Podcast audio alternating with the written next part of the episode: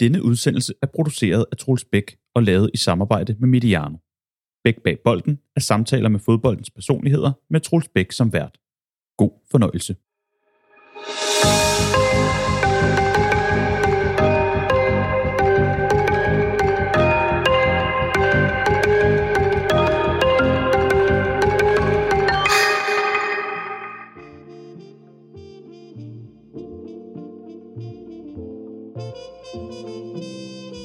Dagens afsnit af Bæk bag bolden er sponsoreret af BMW, der i Danmark netop er kåret som vinder af kundetilfredshedsundersøgelsen Autoindex til at have de mest tilfredse og lojale kunder for 10. år i træk.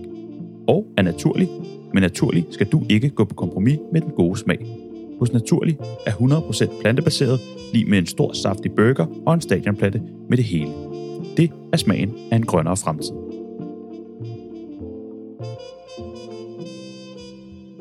Velkommen til Bæk bag bolden.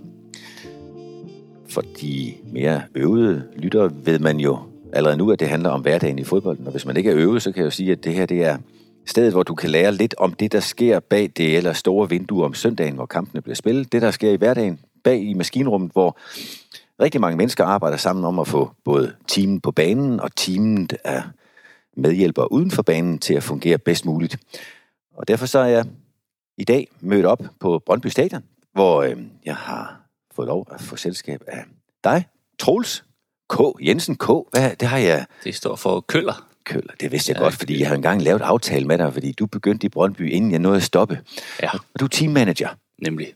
Og det, jeg håber, at vi kan bruge, øh, ikke nødvendigvis hele din dag på, men, men en kvalitetstid sammen på, det er at få indblik i, hvad det er for et job, du laver, og, og hvorfor den stilling overhovedet er opstået, fordi det er ikke alle klubber, der har en stilling med den benævnelse, og det, det er måske også en, en udbygning af en mere kendt, uh, ja, fordi alle ungdomsspillere, de kender en holdleder.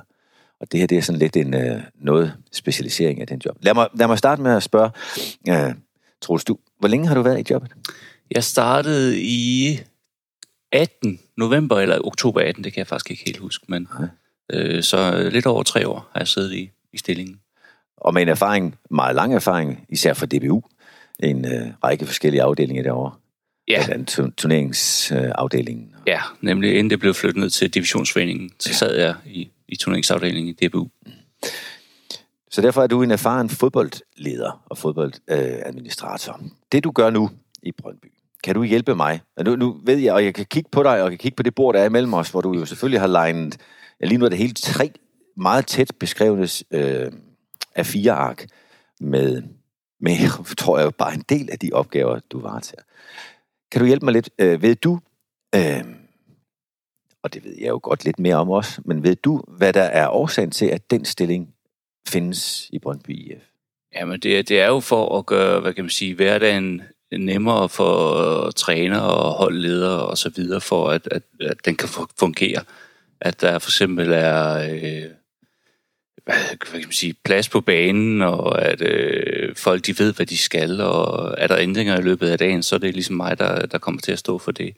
Vi har selvfølgelig også Leif, som er holdleder, har været her i, i mange år, som har siddet med en del af de her opgaver førhen, øh, men i og med, at de, det bliver en større og større pakke, man, man, skal, man skal have for at være en professionel fodboldklub, så, så er det så gået den vej, hvor jeg er kommet og, og det, jeg kender som bag... Altså ikke som en korrektion, tværtimod. Det var meget præcist, som jeg oplevede det også. Men det, som jeg i mit bagkatalog også ved, det er, at der jo øh, i sin tid også var tænkt, at der også hører et økonomisk ansvar til. Øh, fordi der er en del af de hverdagspraktikker med tilhørende eget budget og udgifter, som, som du så sidder og administrerer. Så det er ikke kun øh, du ved, det praktiske om at videregive informationer, det er også et økonomisk ansvar. Til gengæld er der knap så meget lavpraktik. Altså, en klassisk holdleder vaskede jo også tøj. Ja, og det, og, og der det er der ikke her. noget af her. Nej, det, er, det, det, det gør kit manager, for ja. at holde os på de engelske termer, live Morgensen. Ja, ja, nemlig. Altså, så, så det er mere det overordnede og, og få, få hverdagen til at fungere for, for alle de andre, kan du sige, i, i klubben, så de ikke skal tænke på, hvorfor sker det ikke, eller hvorfor er det ikke sket. Og der er, er jeg der til at være hvad kan man sige, Nielses, uden det skal lyde forkert, Nielses venstre hånd og CV's højre hånd. Det er meget godt beskrevet. Jeg skulle til at spørge, fordi øh, de fleste mennesker, de arbejder jo i en organisation uden nødvendigvis i dagligdagen at gå og mærke, hvor i øh, organisationsdiagrammet, de egentlig er indplaceret. Men mm. man ved jo, hvem man har mest kontakt til. Øh, du refererer i din funktion primært til CV, Ja. til sportschefen, Ja. sportsdirektør. Det gør jeg. Og du har vel de fleste timer sammen med cheftræner. Ja, det, det er nemlig rigtigt. Jeg, jeg har øh, bor lige ved siden af CV, så, så vi ligesom ved, hvad der sker i hinandens hverdag. Og så øh, har jeg selvfølgelig, vi har daglige møder i staben, hvor jeg har møder med, med Niels. Og, og det er ligesom, altså når vi er på ture og sådan noget, så er det selvfølgelig Niels, jeg har, jeg har den tætteste kontakt til. Jeg kan sige, hvis, hvis øh, folk, de, når vi nu kommer igennem arbejdsbeskrivelserne her, får mere appetit på at forstå funktionerne, så er der en på ingen måde lige, men alligevel beslægtet øh, episode herude i samme podcastserie som dette, med de to, øh, der for, tilsammen foretager, øh, øh, har nogenlunde samme funktion, som du har her, Troels, nemlig i DBU, øh, som, som var en del af optakten til EM øh, i juni måned. Den kan høres med fordel også. Men nu, Troels, sidder jeg med dig og den lange liste over opgaver, du har. Mens du er venstre hånd for træneren og højre hånd for sportsdirektøren, så har du jo kontakt med et utal af mennesker, fordi du har et meget bredt opgavefelt. Mm. Vil du prøve at, med den største ekspertise, du har, øh, at guide os nogenlunde igennem sådan en, øh, en arbejdsuge med de opgaver, du har? Ja, og, og man kan sige, at en arbejdsuge, den, den er jo meget forskelligt alt efter, hvor på sæsonen vi er. For eksempel øh, lige nu er vi ved at forberede vores vintertræningslejr, som er, er, er den længste. Der, der skal vi afsted i 12 dage. Så den tager, tager meget tid at få, få arrangeret. Og så har vi også et, øh, et vindue, der er åbent nu. Så kommer der spillere til, og kommer, skal der spillere afsted. Så, øh, så er jeg også behjælpelig der i forhold til at få opdateret de systemer, FIFAs TMS-system og så videre. Prøv lige at uddybe TMS-systemet for dem, der ikke har en hverdag Ja. i fodbold. Øh, Det er jo, at når, når der er en, en transfer, der overskrider landegrænsen, så skal den ind i FIFAs TMS-system, øh, hvor man uploader kontrakter, øh, transferaftale og så videre, og så skal begge klubber øh, indtaste det samme, og så skal det godkendes af de øh, forbund, DBU for vores vedkommende, og så det udlandske forbund, alt efter hvilket land man, man skal til eller fra. Og lige der, der er- plejer den sidste dag i transfervinduet at være den, der tiltrækker sig mest opmærksomhed. Det gør det sikkert også i år. Vi sidder lige nu og taler med, med, med knap 10 dage til transfer deadline, og det er så færre, når den her udkommer. Øhm, men, men der har jo været en del drama omkring, om TMS-systemet også responderer hurtigt nok, når nu man nærmer sig midnat den sidste dag i transfervinduet. Men, men, men det er så en helt anden sag, øh, Mm. snak. Den kommer vi måske tilbage til om lidt. Nå, men det var, det var de to mest aktuelle her, når du siger januar. Ja, og så kan man sige, nu har vi også øh, det sidste af grundspillet på plads, så der er vi ved at arrangere ture til, til Aalborg og til Silkeborg. Øhm, og så når vi er færdige med den, så øh, kommer alle forhåbentlig slutspillet på plads, øh, hvor vi så også skal til at arrangere ture derfra, eller til, til, til vores modstandere, og det er så også mig, der står for, for de ture, når vi tager øh, udenbys. Øhm, og så efterfølgende, der kommer forhåbentlig noget europæisk fodbold efter sommerferien, og det tager rigtig, rigtig meget tid, så øh, det er rigtig godt at blive nummer et, fordi så kommer du ind i turneringen så sent som muligt, så, øh, så, så, så det gør det noget nemmere, i stedet for at man lige efter sommerferien skal til at i gang med at også arrangere europæisk, for det, det tager en del tid, men der er heldigvis mange gode, gode hænder her i klubben, der, der er med til det. Og så er der selvfølgelig sommertransfervinduet, som, som regel er, er det største, der hvor der sker mest, som, øh, som også tager noget tid. Øh, så, så det er sådan meget forskelligt i løbet af, af en sæson, hvor, hvor det piker, og hvor der, der er mere stille. Øh, og så er der selvfølgelig, når der kommer, kommer nye spillere ind, så skal jeg jo hjælpe dem på plads. Og det kommer vi også til at gå mere i detalje med, fordi det er også en af de ting, som, som i de kommende uger vil være et tema i den her podcast-serie. Så inden vi dykker ned i, nu, har- nu har du beskrevet periodiseringen, altså med øh, transfervinduesperioderne lige nu, januar til sommer, over lidt længere tid, tre måneder næsten nogle gange, alt afhængig af coronastatus, og så det at være i turneringsperiode. Forskellen på perioderne i turneringen med og uden europæisk fodbold. Det, det er sådan ligesom rammen, synes jeg, for den her samtale. Mm. Og inden vi går ned i detaljerne, så kunne jeg godt tænke mig, at vi her giver plads til et kort, vel, velment budskab fra denne podcasts partner. Vi troede engang, at jorden var flad, at biler kun kunne køre på benzin, og at morgenbrødet kun kunne bestå af animalske produkter. Den tid er forbi. Hos Naturlig er den grønne omstilling nu. Derfor har de lige siden 1988 udfordret den måde, vi spiser og drikker på. Og ja, det må gerne smage godt at spise verden grønnere. 100% plantebaseret kan sagtens være lige med store saftige burger og en stadionplatte med det hele. Se, det er smagen af en grønnere fremtid. Så sæt naturligt på indkøbslisten næste gang du skal ned og handle. Dine unger vil elske det. BMW lancerer nu elektrisk køreglæde i SUV-format med den helt nye BMW iX3, som kører over 450 km på én opladning. Troels, hvis vi starter, og bare for kronologiens skyld, ikke nødvendigvis meningsfyldt for den liste, du har, men vi starter med at kigge på, på perioden, vi lige nu er i træningslejr. I skal afsted 12 dage. Hvor skal I hen? Vi skal til Portugal. Og der har I jo været før, men er det et sted, I har været altså helt konkret sammen? Ja, det er det faktisk. Det, det er samme sted, som vi, vi, vi var sidst. Og, og det gør imod væk tingene noget nemmere, øh, fordi vi kender stedet og sådan noget. Men ellers så er jeg jo også nede på det, der hedder site visit, hvor jeg har været nede sammen med vores match agent, ham der arrangerer det sammen med os, og kigge på tre andre lokationer, som ikke levede op til det, vi gerne vil, så, så derfor tager vi tilbage til, til det, hvor vi har været, hvor de få ting, vi så var utilfredse med dengang, bliver opgraderet. Var du også på site visit i år? Ja, ja. det var jeg. Hvor er det henne i Portugal? Jeg blev helt der. Det er, Algarve, ja, det er nede på Algarve-kysten, så det, det, ja, det sted, landshold, da der var EM i Portugal, boede faktisk på det hotel. Ah, ja. Så, øh, så det, er, det, det er et godt hotel, hvor der er en bane lige ved siden af. Vi skal lige under en viadukt, så er vi der, så det tager tre minutter godt over. Mm. Og det er et af hovedkriterierne for at få en god træningslejr, det er, at, at træningsbanen er tæt på, så man ikke skal ud og køre en halv time i bus, mm. når man træner to gange om dagen. Ja. Hvad har der ellers været kriterier, når man står dernede og laver site visit? Altså en site visit er omgæret, synes jeg, med en vis, øh, altså nærmest som sådan en hellig øh, færd, hvor man skal tage alt i ed og sørge for, at alle forhindringer er ryddet af vejen til holdet kommer. Hvad, hvad, hvad har der ellers været på programmet, når man står der? Jamen, altså det, det der er allervigtigst, når vi er afsted, det er, at, at hverdagen bliver nem. Så, så det vil sige, at øh, Øh, sådan noget så simpelt som, at, at værelserne behøver ikke at være i en, en eller anden fløj øh, en kilometer væk fra, hvor man skal spise, så man skal have fedt i cykler og, øh, og shuttlebus og sådan noget. Det har, det har vi oplevet før, og, og det er bare meget nemmere, når hotel og, og restauration er, er i samme bygning, så man kan bruge to minutter på at gå derned. Det samme med mødelokale. Øh, det, det, det har været vores prioritet, at det hele er samlet, så vi ikke skal bruge for meget tid på transport. Øh, og så selvfølgelig, at, øh, at kampstadion heller ikke er alt for langt væk, så man ikke skal bruge to timer i bus, men jeg tror, vi skal bruge en lille time her, når vi skal afsted nu. Så det er det, der sådan har været prioriteten, og så skal det selvfølgelig også være et OK hotel.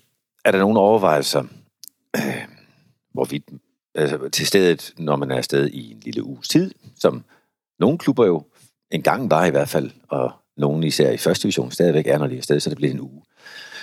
Eller når man er stadig i næsten to, som jeg her. Ja, det, det, det er der helt klart. Øh, er, man, er man stadig i, i en uge, så øh, gør det måske ikke så meget, hvis man lige skal bruge et kvarter på at komme hen til øh, det rette fitnesscenter for eksempel.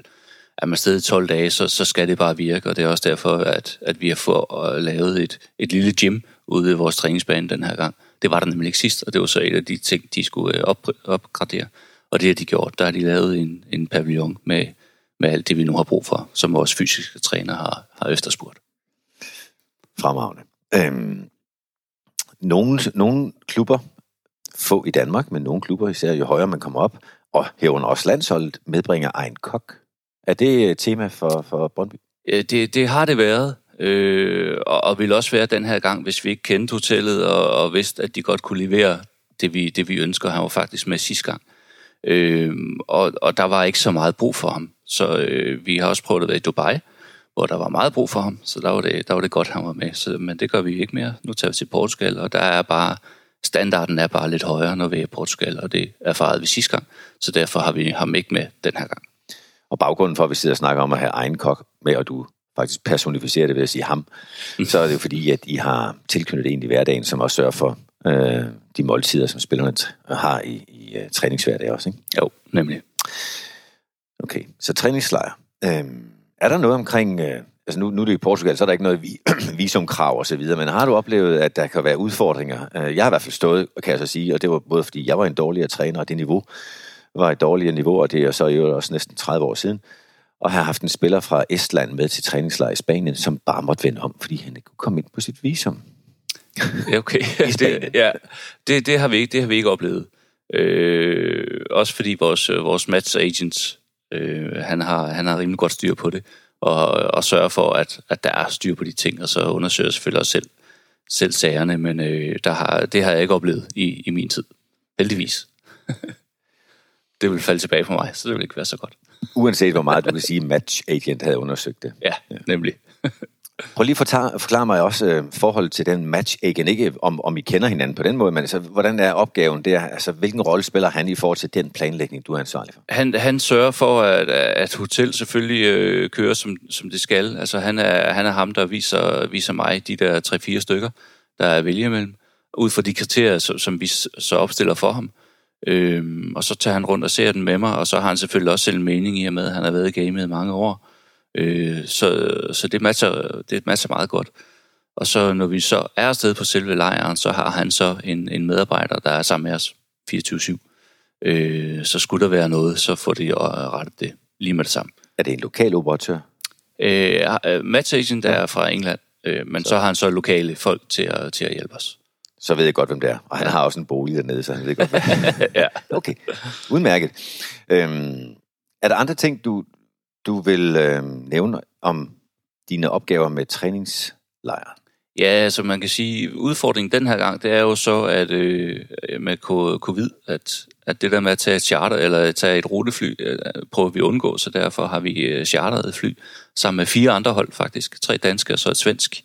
Så, så, så det, er, det er jeg rigtig glad for, at samarbejdet med de andre danske klubber også øh, fungerer, især i det her tilfælde. Ja, fordi det kan være ræve dyrt at charter sådan et fly. Ja. Jeg, jeg kender priser, der lynhurtigt løber op på mellem 600.000 og en million. Ja. For. Og, og man kan sige, at i det her tilfælde, i og med at vi er fire hold, så er det faktisk hen af samme pris, som skulle vi med rutefly. Og så er det jo også meget fair, at hvis det ene hold får corona, så får de andre to det også. Så Ja. håber, det er nogle af de største rivaler. Det er det. ja, glimrende. Øhm, ja, at, at, nu, jeg giver jo plads til, at du kan jo oplyse mig og lytterne mere om træningslejrs opgaverne, du måtte have. Ja, det er et andet rigtig, rigtig vigtigt punkt, det er selvfølgelig, hvilke modstandere der er. Fordi kan, kan vores matchagent ikke øh, komme med de hold, som vi gerne vil møde, så, så, er, der ingen, øh, altså, så er der ingen værdi i at tage, tage, tage ned og, og, og møde de modstandere. Så, men det har han rimelig godt styr på. Han, øh, han plejer at komme med nogle gode hold. Så, øh, så det, det er vi trygge ved. Og den her gang, der øh, har vi jo så... Ja, hvad er det? Der er et, der er to, nej, et, der, der er, hvad hedder det, offentliggjort, det er IK. Nej, det er ikke. De er i den anden gruppe. Nå. Det kan jeg faktisk ikke huske. Så det er offentliggjort, at I møder dem i finalen. Ja, ja, nemlig. og så Seni der også med. ja Altså, så det er nogle... Øh, St. Petersborg her nu. ja, så det er nogle, det er nogle rigtig gode modstandere. Så det er vi, det er vi trygge ved. Der kan jeg så, øh, bare for fedte mine egne erfaringer lidt ind i det, sige, at det kan godt være lidt nemmere at stole på en aftale med AIK, end ikke lige Zenit, som, som vi har mødt før, også med Brøndby og andre hold, jeg har været med, men nogle af de russiske eller mere øh, eksotiske hold. Der kan det være svært at vide, om de faktisk når, når møde op. Mm, ja. Okay. Det er matchmakeren, der har lanceret det, og du har godkendt det, og Niels selvfølgelig formodentlig også. ja, ja. Både Nils og CV er selvfølgelig meget ind over en træningslejr. Hvornår begyndte I at planlægge træningslejren? Altså, var det noget, der skete før jul, eller? Ja, ja, ja, for søren. Det startede allerede efter sommerferien. Så går vi, går vi i gang. Fordi det er, det er sådan noget, det er, det er et rigtig vigtigt punkt i løbet af en sæson. Øh, og, og hvis man ikke kan opfylde det, som træneren gerne vil på det om, på, lige på det punkt, så, øh, så er han ikke glad. så, så, så det er sådan noget, der skal fungere. Så derfor øh, er det noget, vi arbejder med lige fra efter sommerferien. Og skal vi afsted i sommer, sommerpausen, så, eller lige efter sommerpausen, så er det også noget, man starter på lige efter den ferie, eller træningstur, vi lige har været på. Godt. Det er ikke for at stoppe snakken om træningslejre, men er, har du mere på din liste eller dit indre menukort, så skal du endelig dele ud. Ja, nej, nej. Alright. Så, har, der i, så, så, har vi snakket om transferperioden, i og med at vi er i januar, og, øhm, og den hårde opstart er i fuld sving, og som vi sidder her og spiller man første træningskamp senere på dagen, hvor vi optager. Du, øhm, du nævnte selv, at du var involveret i transferarbejdet. På den måde, at du registrerer, og derefter formodentlig har en masse praktiske opgaver. Prøv, prøv lige at tage den med, med TMS-systemet igen. Hvad er proceduren? Der kommer en, en sportsdirektør, sætter og siger, nu skal du høre, det her det er på vej til at ske, eller også, hvis det er mere skeptisk, det her det er sket. Ja. øhm, øhm, og hvad sker der så for dig? Hvad, hvad er dine opgaver der? Jamen, så, øh, så når hvad kan man sige, transferen er gået igennem, og, øh, og CV er blevet øh, enige, hvis vi henter en spiller, så er CV blevet enige med den øh, sælgende klub og, og spilleren, og så får jeg de aftaler, der, der nu er blevet lavet øh, med henholdsvis klub og spiller. Øhm, og så går jeg ind og opretter en sag inde i, inde i TMS, hvor, øh, hvad hedder det, hvor vi skal uploade alt det, som så er blevet skrevet under på. Og når så øh, den sælgende klub har øh, skrevet de samme ting, som, som, som jeg nu har i forhold til transfer og så videre, så bliver den godkendt ind i systemet til, at nu er de to klubber enige. Og så går øh, vores øh, forbund, DBU, så går de så ind og efterspørger certifikatet på det. De går også tingene igennem og ser, om alt er, som det skal være, og så efterspørger de øh, øh spillercertifikat. Og så kommer den ned til øh, forbundet i det sælgende klub land, som så også går ind og gennemgår det hele, og så siger OK til, at nu kan vi, øh, nu kan vi sende øh, spillercertifikatet afsted, og så øh, trykker de OK til det, og så har vi sådan set fået det.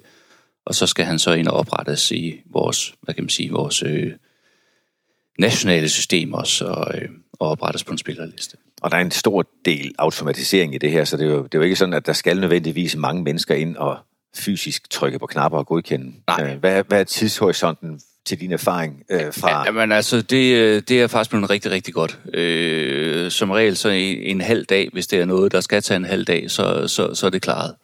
Øh, hvorimod... Altså som det må højst tage en halv dag? Ja, ja. Altså, og så kan man sige, lige da systemet startede, der sad jeg faktisk øh, på DBU-siden og, og, og sad med det, og der var der, der var systemet noget mere øh, tungt at arbejde med, end det er i dag. Øh, så det er virkelig blevet udviklet godt til, at, at det er nemt på klubber og forbund. Så, så der var processen noget længere. Og det er ikke bare forbundet med, at du er forsvundet fra DBU? Nej, det håber jeg ikke. Nej. Øhm, er, er, har du nogen erfaringer med, hvor det er gået galt? Altså, der, indlysende kan jo regne ud, at når den ene klub oplyser noget andet, uploader yeah. en anden information, så, så stejler systemet selvfølgelig. Ja, det gør det. Men, men så får man faktisk en, øh, en besked helt automatisk, at nu er der øh, noget, der ikke stemmer overens, de to klubber imellem. Og så øh, er det jo at kigge det hele igennem igen og se, hvor fejlen ligger, og så øh, ret fejlen, hvis det er fra, øh, fra min side, eller ringe til modstanderklubben og sige, øh, her er der noget, der ikke matcher, det er ifølge aftalen, er det det her, der skal stå, og så retter de det. Øh, så, så, så på den måde, der fungerer systemet rigtig, rigtig fint. Og der er for så vidt ikke nogen forskel i det arbejde, du står med, om det er en selv, et salg af en spiller eller et køb af en spiller? Nej, egentlig ikke. Altså det, som, som købende klub er det, er det klubbens ansvar at gå ind og oprette sagen. Så øh, er det så en spiller, vi, vi skal af med, så er det så øh, den sælgende eller den købende klub, der opretter den, og så skal jeg egentlig bare ind og matche, hvad de har indtastet, ja. hvis det er korrekt. Altså, nu er jeg jo bare nysgerrig. Har du, har du nogle, er der nogle sager, du behøver ikke at nævne navn, du er jo derfor, i og med at du også kender alle øh, økonomiske data og så videre, så er det jo også øh, voldsomt omgivet af børsreglerne og mm. den oplysnings- og tavshedspligt, der følger med ja, det. Ja. Men er der nogen sådan i procedurerne, særlige tilfælde, hvor der sådan er stukket lidt af, som du kan dele? Altså, hvad kan der gå helt skævt i sådan en situation? Jamen, øh, det har jeg egentlig ikke øh, oplevet i min tid her, i og med, at, at, at, at systemet er blevet så godt, og jeg tror også, klubberne er blevet gode til at arbejde i det, og, og ved ligesom, hvad det kræver nu. Øh, hvorimod før, før tiden, altså der, der kunne det gå virkelig hårdknud i det, hvis, hvis det var, at klubberne ikke øh, kunne finde ud af det. det var, som regel var klubberne enige, de kunne bare ikke finde ud af at indtaste det rigtige i systemet, og så kunne det godt gå lang tid, fordi øh, ja, så kunne du gå flere dage om, om at få det til at passe, fordi dengang skulle FIFA så ind og ændre noget, det kan vi selv gøre i dag. Så, så det var, det var en, en tung opgave. Jeg kan i hvert fald selv huske på, på transfer deadline dagen der, når, når, når klokken nærmer sig skillepunktet der ved midnat, som i øvrigt nogle gange er over midnat her, hvis der er en anden klub involveret fra en anden tidszone, så kan man jo godt øh, komme til at arbejde over det her, hvor, hvor, hvor tidsfaktoren simpelthen forhindrede, at det, at det lød sig gøre, fordi den tid, det nu rent fysisk tager at få udformet uploadet og så matchet. Det tager jo alt andet lige nogle minutter, eller for nogens vedkommende halve timer. Øh, og der kan det godt faktisk strande på det. Mm. Men øh, mod dårlig forberedelse kæmper selv det mest effektive system Ja. forgæves. Okay. Øh, I forhold til den periode, der gør- går fra nu af frem til I starter øh, grundspillet igen, øh, som jo indeholder kun to udekampe, det var dem, du refererede turen til Aalborg og turen til Silkeborg. Ja. Dem har du jo selvfølgelig kunne planlægge lige så længe du har ville gøre det faktisk, fordi Mm. lige siden turneringens program blev kendt i formodentlig i juni eller juli, juli ja. måned. Ja, altså, og så ikke helt, fordi der er jo alt efter, hvornår man TV. lægger programmet tv, og ja, de, de sætter sig jo på, om det så bliver en mandagskamp. Ja. Hvis man for eksempel har bestilt fly, tur og tur til Aalborg, og så bliver det, det så sidste runde, så det, det kunne ikke rykke. Men i teorien, hvis det ikke var sidste runde, så kunne man rykke det til en mandagskamp, og så falder det hele til jorden. Så, så når træneren kigger på programmet og siger, at det er godt at have de der kampe på det her tidspunkt, så, så er du super glad for, at OB-kampen, som er den logistisk mest bøvlede, den var på et fastlagt tidspunkt, nemlig runde 22, hvor alle spiller samtidig. Ja, nemlig. Lækkert for dig. Ja. Tidspunktet var så ikke fastlagt før øh, her til, til sidst, ikke? Men Okay. øh, dagen var jo, det var sikkert, det var en søndag.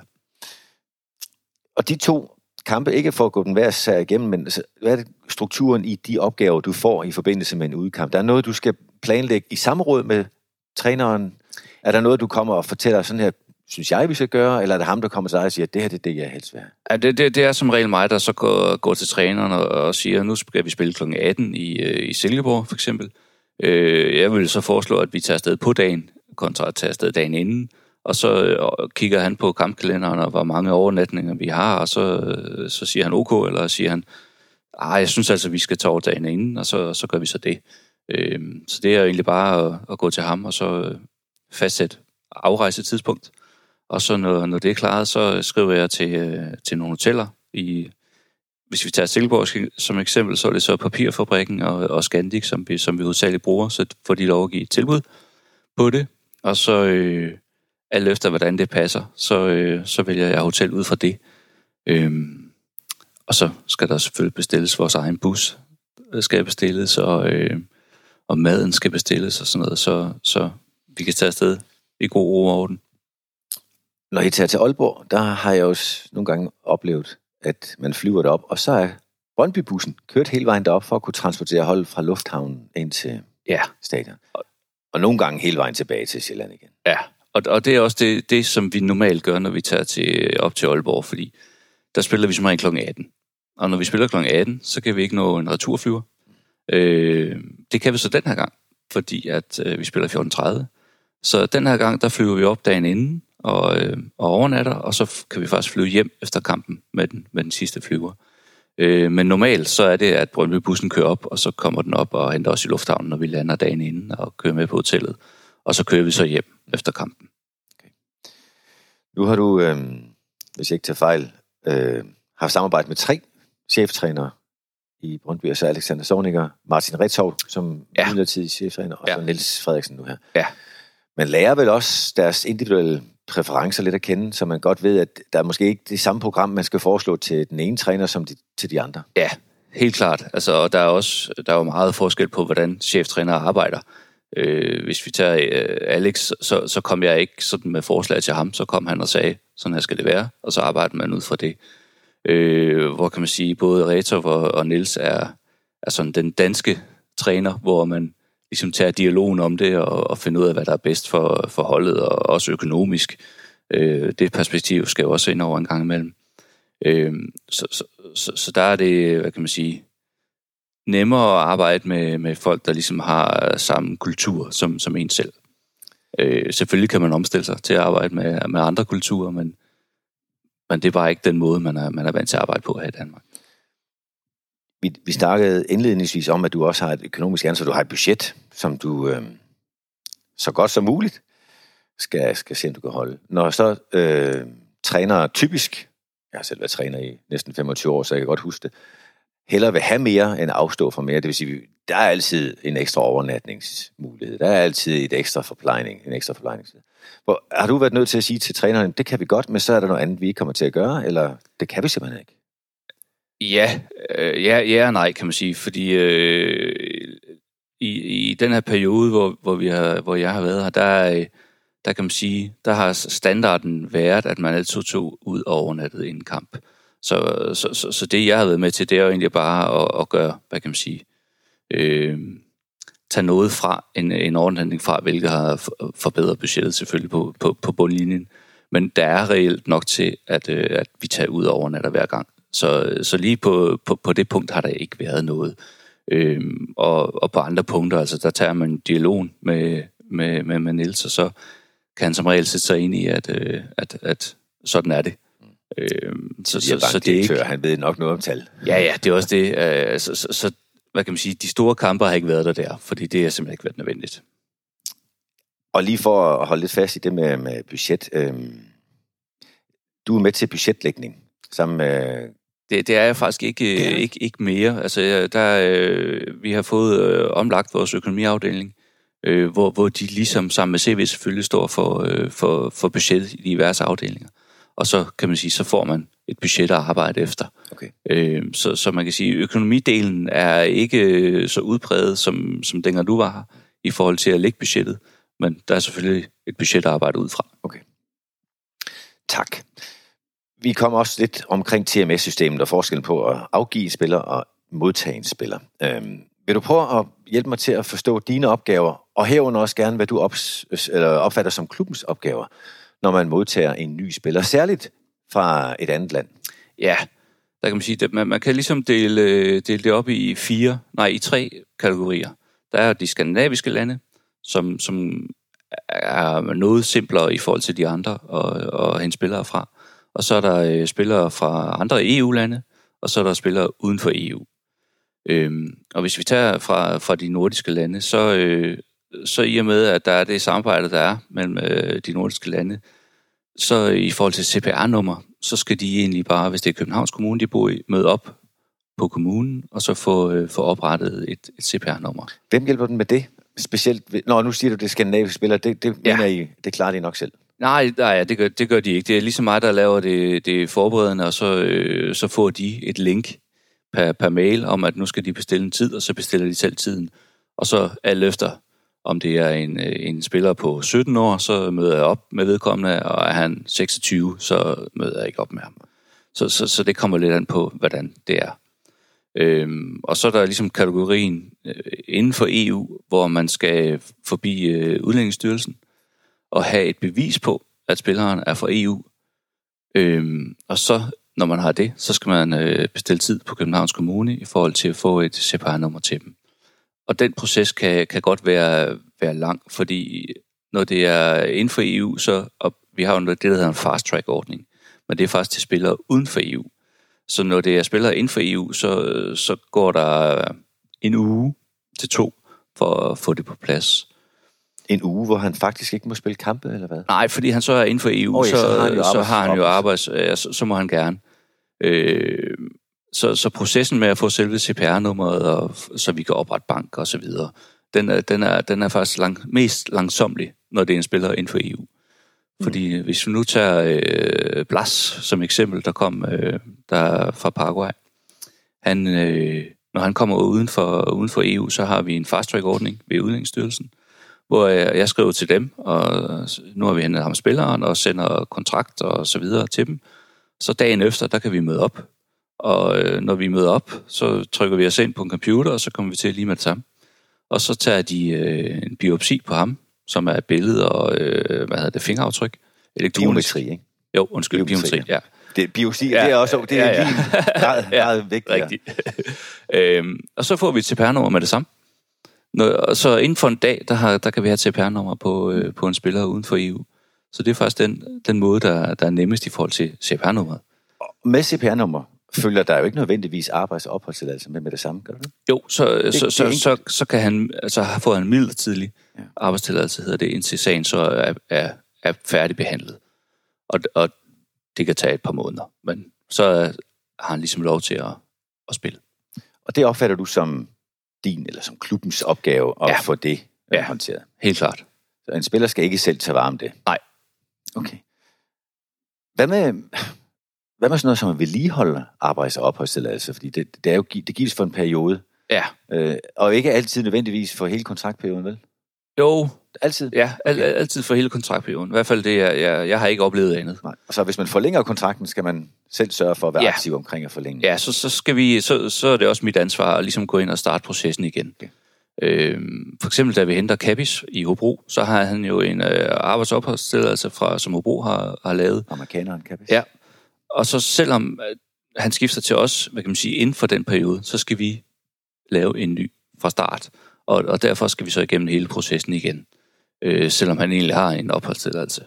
Man hører jo om, at øh, folk, der misser den del, og det kan også være, hvis øh, den pågældende ansatte ikke selv får modtaget sin post om Mm. at huske at forlænge. Og, og Ja. nogle gange så er det jo en fysisk post. Ja, Øhm, så, så øh, bliver de nødt til at rejse ud af landet og søge om ny opholdstilladelse. Ja. Selvfølgelig. ja nemlig. Og det er jo et problem, hvis en fodboldspiller han skulle have spillet på søndag. Ja, Det er ikke sket i din Det er ikke sket i min tid, fordi Nej. jeg, har hørt om at klubber, hvor der så har mistet fast track ordningen fordi at man ikke lige har været ops på at, øh, at, at få genansøgt. Og så, øh, ja, det er ikke så godt. Er andre opgaver i forbindelse med at modtage nye spillere? Altså nu har vi snakket om det at få oprettet CPR-nummer herunder, for, og det giver jo derefter mulighed for at oprette en bankkonto Ja. øh, og arbejds- og opholdstilladelse. Mm. Øh, er der andre opgaver, der, der ligger på dit bord, når der kommer en ny spiller?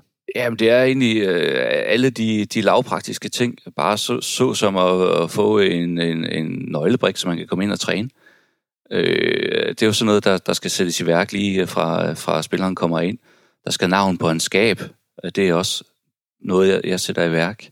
Så, så de der ting, små ting, der gør, at en spiller faktisk føler sig velkommen, når han kommer. Fordi kommer man som ny spiller, man kan ikke sproget, man er måske heller ikke så god til engelsk, kommer ind i en klub, hvor, hvor der egentlig ikke er klar til at modtage en. Det, det, det, må, det må virkelig være træls og føle sig uvelkommen, selvom man selvfølgelig er velkommen, er man, i og med, at man skal have kontrakt og så videre. Men som helhed, kom til en klub, føle sig velkommen, få gang i at få en, øh, enten et hotel, indtil der er styr på, på øh, lejlighed, eller vi har faktisk øh, vi har fået nogle øh, lejligheder her i området, som vi bruger som midlertidige lejligheder nu, indtil, øh, indtil vi kan få vedkommende ind i hans permanente lejlighed.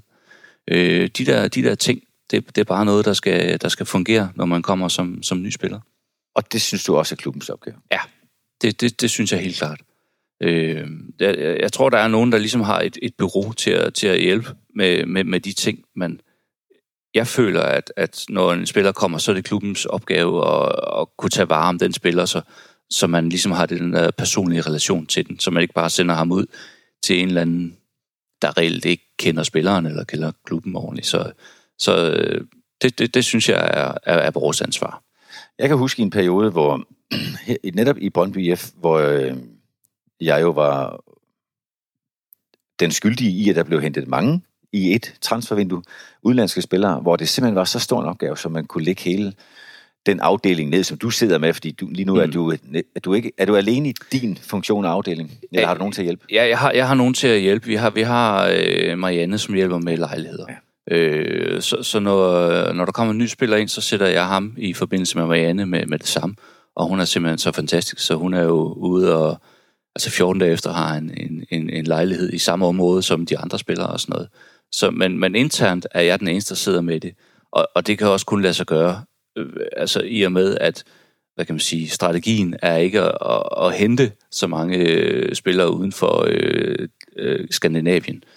Og der kan jeg da huske at have siddet og været med til at lægge din kollega rimelig meget vandret i luften med antallet af spillere, der kom ind på kort tid, Ja. og var nødt til at have hjælp fra, fra en ekstern øh, til at tage del af nogle af de praktiske Ja. ja. opgaver. Og, og andre steder hører man jo om, at agenterne arbejder på det, og så som det er noget nyt her også, at der er firmaer, der simpelthen øh, specialiserer sig i at, ligesom at integrere den nye spiller i sit lokale miljø. Hvad, har du øh, oplevet samarbejde med agenter i forhold til at få en spiller øh, på plads? Altså det, det har jeg i forhold til for eksempel Blas, og, og det er, hvad kan man sige, det var egentlig agentens, øh, hvad- øh, han, han ville selvfølgelig gerne have spilleren komme på plads så hurtigt som muligt, så, så han kunne komme til at spille, spille fodbold. Og, øh, men, men ikke som sådan, at han er hjælper med praktikken. Det er bare, hvad kan man sige, opfølgende på, om, om der nu er styr på det. Fordi man måske har prøvet andre steder, at der ikke var styr på det, og så, så sidder spilleren og er utilfreds i en eller anden, på et eller andet hotelværelse i to-tre måneder, og så, så præsterer man ikke ordentligt på banen. Så, så for at, hvad kan man sige, få ro i hovedet på spilleren så hurtigt som muligt, så øh, han kan koncentrere sig om, at, hvad han skal, spille fodbold, så skal man have styr på det her så hurtigt som muligt. Ja, og det er jo det, der er hele nøglen i det, ikke også? Det er at få mest value for den investering, man nu har sat i, i søen, og han, spilleren, og nu snakker vi kun om mænd her, mm. hurtigst muligt kan præstere på højst muligt niveau, og der må helst ikke være for mange sten i skoen. Nej. Og en af de ting, som jo øh, erfaringsvis kan være med til at forhindre spillerne i at fungere bedst, det er, hvis familien, hvis der er en sådan, mm. ikke fungerer. Hvilke opgaver påtager klubben sig, eller du dig, i forhold til kone, eventuelt børn? Ja, og der, der, der har vi så, hvad kan man sige, øh, ændret fokus lidt i forhold til dengang øh, du var her, hvor der egentlig også var en, en PA til dig, som, ja. som ligesom var, hvis opgave var at, at hjælpe med, med, med de her ting. Der har vi øh, omprioriteret og så, øh, hvad kan man sige, gjort spilleren til det hele menneske, så, så, så, så der også ligesom skal være noget ansvar fra spillerens side. Så, så, så mit fokus der er at få spilleren klar og få ham på plads, og, og så han er klar til at spille. Er der sådan noget familie, så hjælper jeg gerne spilleren og familien med at, ligesom at pege dem i retningen af, hvad de skal. Øhm, men så er det ligesom deres ansvar at, at sætte gang i den proces.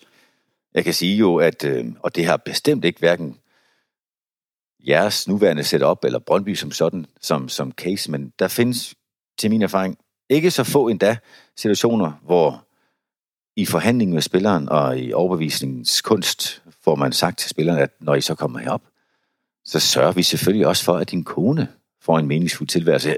Forstået som at hjælpe hende til at få et arbejde, eller hvis hun vil uddanne sig. Og så kommer dagen, hvor han ankommer, og så går der pludselig tre måneder, hvor der ikke er fundet arbejde, og så har man en super spiller, fordi I sagde jo, at I skulle hjælpe, og hvem skulle egentlig have hjulpet? Har du nogensinde stødt på den opgave, så er der nogen, der står og forventer, at du tryller en øh, kontorstilling ud af ham et eller andet sted? Nej, det, det, men, men jeg har prøvet, at, at via vores øh, netværk her i klubben, der har vi så sendt et CV rundt for, øh, for spillerens kæreste ja. øh, i det her tilfælde. Og, og, øh, og så, hvis der er nogen i netværket, der, der kan bruge dem, så, så vil de gå langt for, for at kunne gøre det. Så, så på den måde kan vi hjælpe. Øh, og går der hårdknuder i at få en, en opholdstilladelse til en, en spillerkone, så hjælper vi selvfølgelig også. Men som udgangspunkt, så er det hvad kan man sige, deres ansvar at få, få hverdagen til at fungere. Så er der mere på de bløde øh, værdier eller life skills, der er nogen, der kommer med en anden øh, færdighedspakke end andre. Så, så hvor meget mener du, at klubben, herunder du, skal tage ansvar for, at øh, hverdagen over tid også bliver god? Altså, den, den helt komiske og, og klassiske historie i Brøndby er jo fra de early days, hvor Usher Friday, eller hvor kommer jeg til, og, og manglede at have fået den information, at når man tænder for komfur, så skal der en pande ja. mellem blusset og kødet. Ja. og, og, og jeg mener ikke, øh, at det er så ofte, man oplever det mere, Nej. men uh, tænker du, at I har en opgave i forhold til at hjælpe dem til rette, og helt ned til, hvor, henter, hvor handler jeg bedst, hvor, hvis jeg skal ud og hente mælk, hvor er det bedste sted? Det er ikke nødvendigvis på en tankstation. Mm. Altså det, det er det jo i sidste ende. Hvis det, hvis det går ud over spillerens præstation på banen, så fordi der er et eller andet i baglandet, der ikke fungerer, og det er det, vi ligesom sammen med spilleren finder frem til, at det der ikke fungerer, så går vi selvfølgelig ind og hjælper. Vi har et eksempel på, øh, på, på en spiller, som egentlig er en skandinavisk spiller, hvor øh, sådan noget så simpelt som at øh, få børnene ind i en vuggestue, det var et kæmpe problem. Og så, og så, går, vi, så går jeg selvfølgelig ind og hjælper. Altså, når spilleren kommer og siger, ved du hvad, det, det fungerer ikke det her, så går jeg ind og spiller. Så går jeg selvfølgelig ind og hjælper vedkommende. Men som udgangspunkt skal de selv kunne sørge for at melde deres børn ind i en vuggestue og så videre. Men er der problemer, så er der selvfølgelig. Og, og man kan jo sige, at øh, i den her, øh, det her service mix, som, som du også tilbyder, klubben tilbyder til spillerne, der er det jo en ret væsentlig overvejelse, det her med, skal man give dem en guldvask og pakke den helt ind i færdige løsninger, mm. eller vil man gerne have mere ansvarlige spillere på banen, så kræver det måske også, de øver sig i det ansvar, der, ja. der ligger i at tage det udenfor. Og det er jo i hvert fald det, der er udgangspunktet, det er jo, at, at man tager ansvar for, for sit eget liv og hvad der foregår uden for fodbolden. Og, og det er der jo nogen, der kan finde ud af, og så er der nogen, der ikke er så gode til det. Tak for den del. Øhm, du har allerede luftet, der er stor forskel på, hvad der sker i transfervinduer og uden for transfervinduer. Hvis vi prøver at kigge lidt på sådan en hverdag, når hverdagen rigtig ruller, altså hvor der ikke er træningslejren, som løber med opmærksomheden, eller, eller transferopgaverne. Hvad, hvad, hvad kan du fortælle mig om, om de mange uger, som aldrig er ens, men som har en fælles grundstruktur? Jamen altså, der, der kan man sige, at en, en normal hverdag, det er jo, at, at som regel så træner vi klokken, øh, klokken 11, og så møder vi ind kvart over 9 til, til morgenmad, og så har vi statsmøde kl. 10 omkring, hvad der skal der foregå til træningen, og er der, er der noget praktisk på dagen, det er som regel trænerne, der ligesom tager den snak, hvor jeg sådan har de øh, langtidsbrillerne på, så er der noget i forhold til kampen om 14 dage, skal vi, der skal vi finde ud af, om vi skal det ene eller det andet. Så det er der, jeg bringer det op. Øh, hvor man ligesom får, får styr på det hele. Og så øh, er der jo træning med, med, med, med spillerne. Det er sjældent, jeg er ude at se træningen, fordi der, der er andre gøremål at, at, at lave i løbet af en dag. Øhm, og så når de er færdige med træning, så kommer de ind til øh, en, en omgang frokost. Og så, når vi er gang i turneringen, så er det en gang, en gang træning, så, så slutter, slutter dagen for, for spillernes vedkommende efter det. Øhm, og for, for mit eget vedkommende, der kan jo så være, vi har 14 dages møder med for eksempel en masterclass, øh, hvor vi finder ud af, hvad, og, hvad foregår der i masterclass, og øh, de finder ud af, hvad foregår der ved os. Øh, så man har det der samspil med, med masterclass også på det administrative niveau. Trænerne har selvfølgelig også deres møder, så, så der er en rød tråd igennem hele systemet. Øh, men det er også vigtigt, at, at vi øh, administrativt har, har den røde tråd og ved, hvad hinanden laver. I turneringsperioderne er der også landskampsperioder. Mm. I forbindelse med, med de landskampsterminer, hvor, hvor din klub jo også heldigvis der afgiver en del spillere til landsholdene.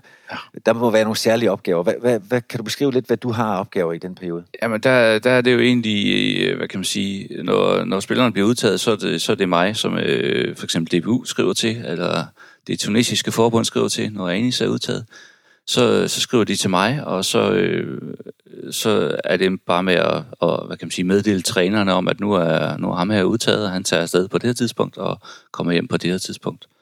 Og så, øh, så er det øh, vores analytikerafdeling, sammen med vores fysiske træner, de laver så ligesom et program for, for den pågældende spiller om, hvad han lavede i perioden, mellem han var med landsholdet sidst til nu, som han så sender til, øh, til øh, det udlandske forbund, eller DBU, og det samme får vi så retur, når nu at øh, spilleren kommer tilbage, hvad, hvad han, hvordan har han præsteret, og, og så videre. Gælder det alle forbund, alle landshold? Nu er det danske landshold ja. er jo virkelig opgraderet på analysedelen. Ja. Men, I hvert fald for vores vedkommende gælder det, at, at vi sender altid det afsted til, det, til det forbundet, der udtager. Om vi så får noget retur, det, det, det er ikke altid, vi gør det. Øh, men debut gør vi altid. Nu er det jo en tradition i klubben her i Brøndby, at når der så er en, der får debut, ja. så fører det til, at man bliver føjet til den store legendevæg ja. her nede ved, ved sydsiden. Og Nemlig. Hvad, hvilke opgaver har du der? Jamen det er jo, når, ja, når, når spilleren har haft debut, så skal der, så skal der bestilles et, et navn til, til væggen. Både uden for stadion og så også inde i vores players lounge, der, der skal navnet også op med, med billedet. Og så øh, får jeg fat i vores, øh, hvad kan man, vores catering-afdeling her i klubben, og får bestilt noget champagne og noget kranskag. Øh, og så når det hele er klar til afsløring, så, øh, så mødes hele klubben uden for stadion, og der er tale fra, fra øh, fodbolddirektøren og fra spilleren, og så afslører vi navnet og gør en lille gimmick ud af det, som, som vi synes er meget vigtigt, fordi det er jo, vi vil gerne have så mange landsholdsspillere som muligt. Så jo større den liste kan blive, det er bedre for klubben, og det er bedre for spilleren. Er der mere omkring landsholdsaktiviteterne, som, som du kan knytte til her? Øh, nej, det, det, det synes jeg egentlig ikke, altså, fordi øh, hverdagen kører jo egentlig ufortrøden videre, selvom øh, landsspillerne er væk, så, så er vi her andre, der skal trænes lige så hårdt og, og så videre, så øh, der er lige en, en weekend fri, som regel, når der er landskabspause, men altså, så er det jo same same. Så vil jeg gerne spørge lidt ind, vi, vi, i forbindelse med turneringsperioden har vi lidt snakket om de her udekampe, der skal planlægges, men der er jo lige så mange hjemmekampe. Ja. Øhm, og der træder jo et kæmpe maskineri i gang, når man er vært som, ja. som hjemmehold eller hjemmeklub. Øhm, hvilke roller har du der? Jeg ved, der findes jo alle de her øhm, match eller afviklingsmøder, matchday meetings, som, ja. I, som I ja. selvfølgelig er meget øvet i. Ja, nemlig. Altså, der, der rent personligt, så, øh, så er der øh, forholdet, når, når, vi har, når vi har hjemmekamp. Så øh, hvad kan man sige, det der foregår rundt om holdet på stadion og uden for stadion, det, der har vi øh, nogle rigtig, rigtig gode medarbejdere i de andre afdelinger, som tager sig af det. Vi har et, øh, et, et matchday-møde øh, i løbet af ugen, op til, op til en kamp, hvor vi diskuterer, hvem er for eksempel er Sigurd Rostad ude. Øh, så på grund af karantæne for eksempel, så, så skal vi finde ud af, om han skal rundt i loungen og hilse på sponsorer og, og, og, og, og så fremstilles. Er der gang i den nede i fanzonen, kan vi få nogle spillere dernede, er der nogen, der er ledige og sådan noget, så er jeg med i den proces. Så, så man kan sige, det er kun, det er kun spillerne, jeg, jeg er involveret sammen med i forhold til hjemmekampe. Okay, og øh, det samme øh, samarbejde er jo også i spil imellem kampene, ved jeg jo, fordi der er jo en del afdelinger i en stor klub som Brøndby. Der er jo også en kommersiel afdeling, og nogen vil gerne også bruge spillerne kommercielt. Ja. Og der har du jo også, altså du er jo koordineringskongen. Ja, ja, ja. Og, og jeg er jo også den, der nogle gange skal sige nej, ja. hvis nu er det, at ja, salgsafdelingen gerne vil bruge en spiller i en team. Altså, så, så, så går jeg selvfølgelig, der er jo spillernes talsrør, og gå ind og, og sige, at øh, altså, det er jo fint, at han er fremme i fem minutter og snakke med sponsorer og sådan noget, men så er det også, også videre. Også i forhold til, at skal der nu laves øh, en event, eller skal der laves nogle sponsoropgaver i forhold til, til spillere og sådan noget. Hvornår kan det ligge i, i, i et program? Fordi det skal jo ikke ligge dagen inden, og det skal heller ikke være lang tid. Så, så, så den del er ind over at koordinere, så spilleren bliver mindst muligt stresset over de opgaver, der selvfølgelig også ligger som fodboldspiller, ud over at spille fodbold. Og så har du været inde på det lige i starten, at når der så er europæiske kampe, øh, som tager rigtig, rigtig meget tid, så er der en kombination af alt det, vi har snakket om, både hjemmekamps, øh, det, er jo lidt mere ude øh, penslet med UEFA's øh, ja. protokoller, og, øh, og, og en hel række site visits. Når nu øh, man forhåbentlig også i kommende sæsoner får gruppespil og så videre med, med indledende kampe og, og derefter gruppekampe, og måske gerne nogen efter dem også, mm. så når man jo lige ud på en hel del destinationer. Ja. Øh, kan du hjælpe mig til at forstå, hvordan din hverdag hænger sammen i sådan en periode? ja, altså der, der, der kan man sige, øh, vores sikkerhedschef Mikkel, Mikkel Lauritsen, han er også en rigtig, rigtig stor del af, af, af, af de europæiske kampe. Så hvis han for eksempel tager på site sammen med vores uh, travel agent, så tager jeg ikke afsted. Tager jeg afsted sammen med vores travel agent, tager han ikke afsted. Og så øh, når vi skal til lodtrækninger, for eksempel, så er vi begge to afsted. Øh, så, så alt det praktiske i forhold til at kontakte UEFA og kontakte modstanderklub er, bliver fordelt rimelig godt, og fordi der har øh, UEFA også lavet et, et system, et time-system, så man kan sige, førhen, der var der ligesom en, der sad og var koordinator på det, og skulle event snakke med event i den anden klub, så gik det igennem den koordinator. Det gør det ikke i dag. Der går man ind i system på kampen og skriver alle de ting, man gerne vil have, og så går modstanderen for eksempel ind og siger, det her kan vi godt levere, det her kan vi ikke levere, og der, derved er dialogen faktisk ind i UEFA's system. Så ligesom FIFA har forberedt, eller forbedret TMS, så har UEFA også forbedret det system. Så det, det er meget nemmere for, for klubberne. Men dine rejseaktiviteter, når, ja. for, for hver runde, ja. er der jo mindst tre rejser, kan jeg regne ud. En ud til ja. site visit, ja. for, inden man møder den. Ja. Så er der selve udkampen. Ja. Og så er der, når man har vundet, og selv ikke, hvis man ikke har vundet, så inden mm. det her går i gang, har der været en lodtrækning selvfølgelig. Ja. Øh, jeg, jeg ved jo af erfaring, at nogle gange så er det jo sådan, at du ikke kan nå at rejse med hold tilbage fra udkampen, hvis der er lodtrækning næste dag et eller andet ja. sted i syd eller midt i Europa. Ja, nemlig. Øhm, og der må du så direkte fra udvenue ja. til øh, Nyon, ja. hvor de trækker lod. Ja. Der har vi så været begunstiget af covid her de sidste stykke uh, tid, så, så øh, det har været remote lodtrækninger. Hvorfor gør man ikke bare det? Ja, og det tror jeg faktisk også, at de har fundet ud af, at, at, at det er måden at gøre det på fremadrettet. Ja. Men der, der er selvfølgelig også noget kommercielt i det, fordi øh, inden uh, gruppespillet, der var vi ned til lodtrækning, hvor alle klubberne mødes, og øh, der er noget kommercielt i det. Så øh, det er nok alt efter, hvor meget de bruger lodtrækningerne kommercielt, UEFA. Men jeg håber, at det bliver remote, så man kan sidde og se lodtrækningen, for der er jo i bund og grund ingen grund til, at man flyver ned på dagen og flyver hjem igen et par timer efter. Nej, fordi det, det vildeste, du opnår, det er måske at hilse på repræsentanten yeah. for den modstander, I har trukket, yeah. og sige, øh, hvordan var det nu øh, ja. med jeres tilskuere? Eller? Og, så, og så, så, giver man, så har man noget materiale med, som man giver til modstanderklubben, og, og man får noget materiale fra dem. Men det er jo noget, der i dag ligger elektronisk, så det var i teorien noget, man kunne sende på en mail til dem. Og oftest alligevel ender med at gøre. Ja. ja. Jeg tror, det må være et levn for den gang, hvor man stadigvæk værnede om fodbolden som et venskabsbånd, hvor man sagde, nu får vi en ny relation til den her klub. Ja. Øh, men det ved jeg ikke, om man stadigvæk samler. Altså, der, der, er, der, er, der er stadigvæk de der officielle middager, når, når vi er ude, hvor, øh, hvor Ole Palmo og, og CV er en del af det, sammen med de bestyrelsesfolk, der så er med. Så på den måde tror jeg stadigvæk, der er, der er noget relationsdannende i det. Men for os på og omkring holdet, er der ikke så meget. Det en kamp og så videre. Og jeg kan så sige, at egen bitter erfaring, det kan være så mm, gudsjammerligt kedeligt at sidde der. Nogle gange med nogen, som man ikke kan kommunikere med. Uha. Ja. Nå, øhm, vi har, vi har stepdanset rundt i dit øh, kalenderår her. Øhm, der er også noget med at planlægge en årskalender. Ja. Og det tænker jeg er ret væsentligt for alle de andre opgaver, du har, at der er sådan lidt kigget rundt om to hjørner, så du er lidt forberedt på, når de nu en gang imellem ændrer noget i turneringsplanen, eller hvad der sker, Ja at du så stadigvæk har sådan det store overblik. Hvordan, gør du det med årskalenderen? Jamen, det, øh, det gør jeg faktisk ret simpelt. Der får jeg en, øh, en kalender, jeg selv har arbejdet en del med i min debuttid. Den bruger de stadigvæk i divisionsforeningen. Og det er jo min, min tidligere chef, der sidder nede i divisionsforeningen, så ham skriver jeg til nogle gange, at øh, når dataplanen er planlagt, og beder om at få den kalender, jeg har arbejdet i rigtig mange år. Og så, øh, så sætter jeg de kampe ind, som vi har, vi har på plads, ind i, ind i kalenderen.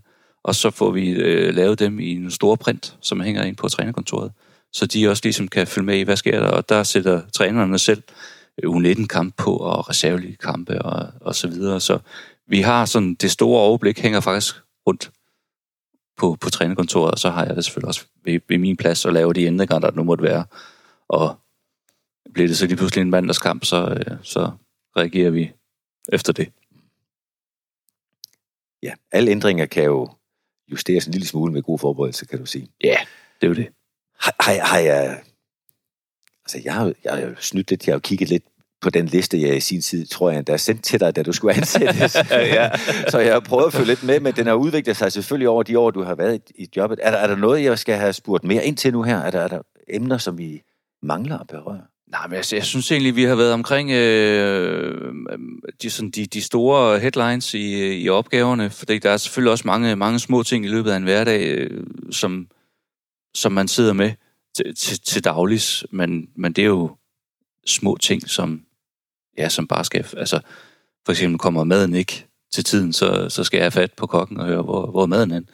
Og, og altså, og, det, og med banerne have dialogen med, med, med Chris, sammen med vores øh, fysiske træner, som, som, som har dialogen med ham. Små ting, der skal få det hele til at fungere. Alt det lim, der hører til, for at få alle fladerne til at hænge sammen i Ja. en fodboldklub. Så, så er, det, er det okay, at jeg nu sidder og bliver helt forelsket i min egen betegnelse, er der nemlig, at du er koordineringskongen. Du får det, er... det hele til at hænge sammen. Ja, det er lige det, her. Det er det, du er. Og du er også en guttermand, at du gad at bruge din tid på at fortælle mig og lytterne om det nogle gange usynlige, men voldsomt afgørende arbejde, der, der finder sted fra, fra din position. Tak skal du have, Troels. Velkommen. Og selvfølgelig også tak til jer, der lytter med, og til denne podcastpartner. Er der nogen, der ønsker at bidrage til enten emner eller direkte øh, gæster, så skriv til troelsbæk.com, så har I en indflydelse. Også på næste tirsdags udsendelse. Vi høres ved. Dagens afsnit af Bæk Bag Bolden var sponsoreret af BMW, der i Danmark netop er kåret som vinder af kundetilfredshedsundersøgelsen Autoindex til at have de mest tilfredse og lojale kunder for 10. år i træk. Og er naturlig, men naturlig skal du ikke gå på kompromis med den gode smag. Hos Naturlig er 100% plantebaseret, lige med en stor saftig burger og en stadionplatte med det hele. Det er smagen af en grønnere fremtid.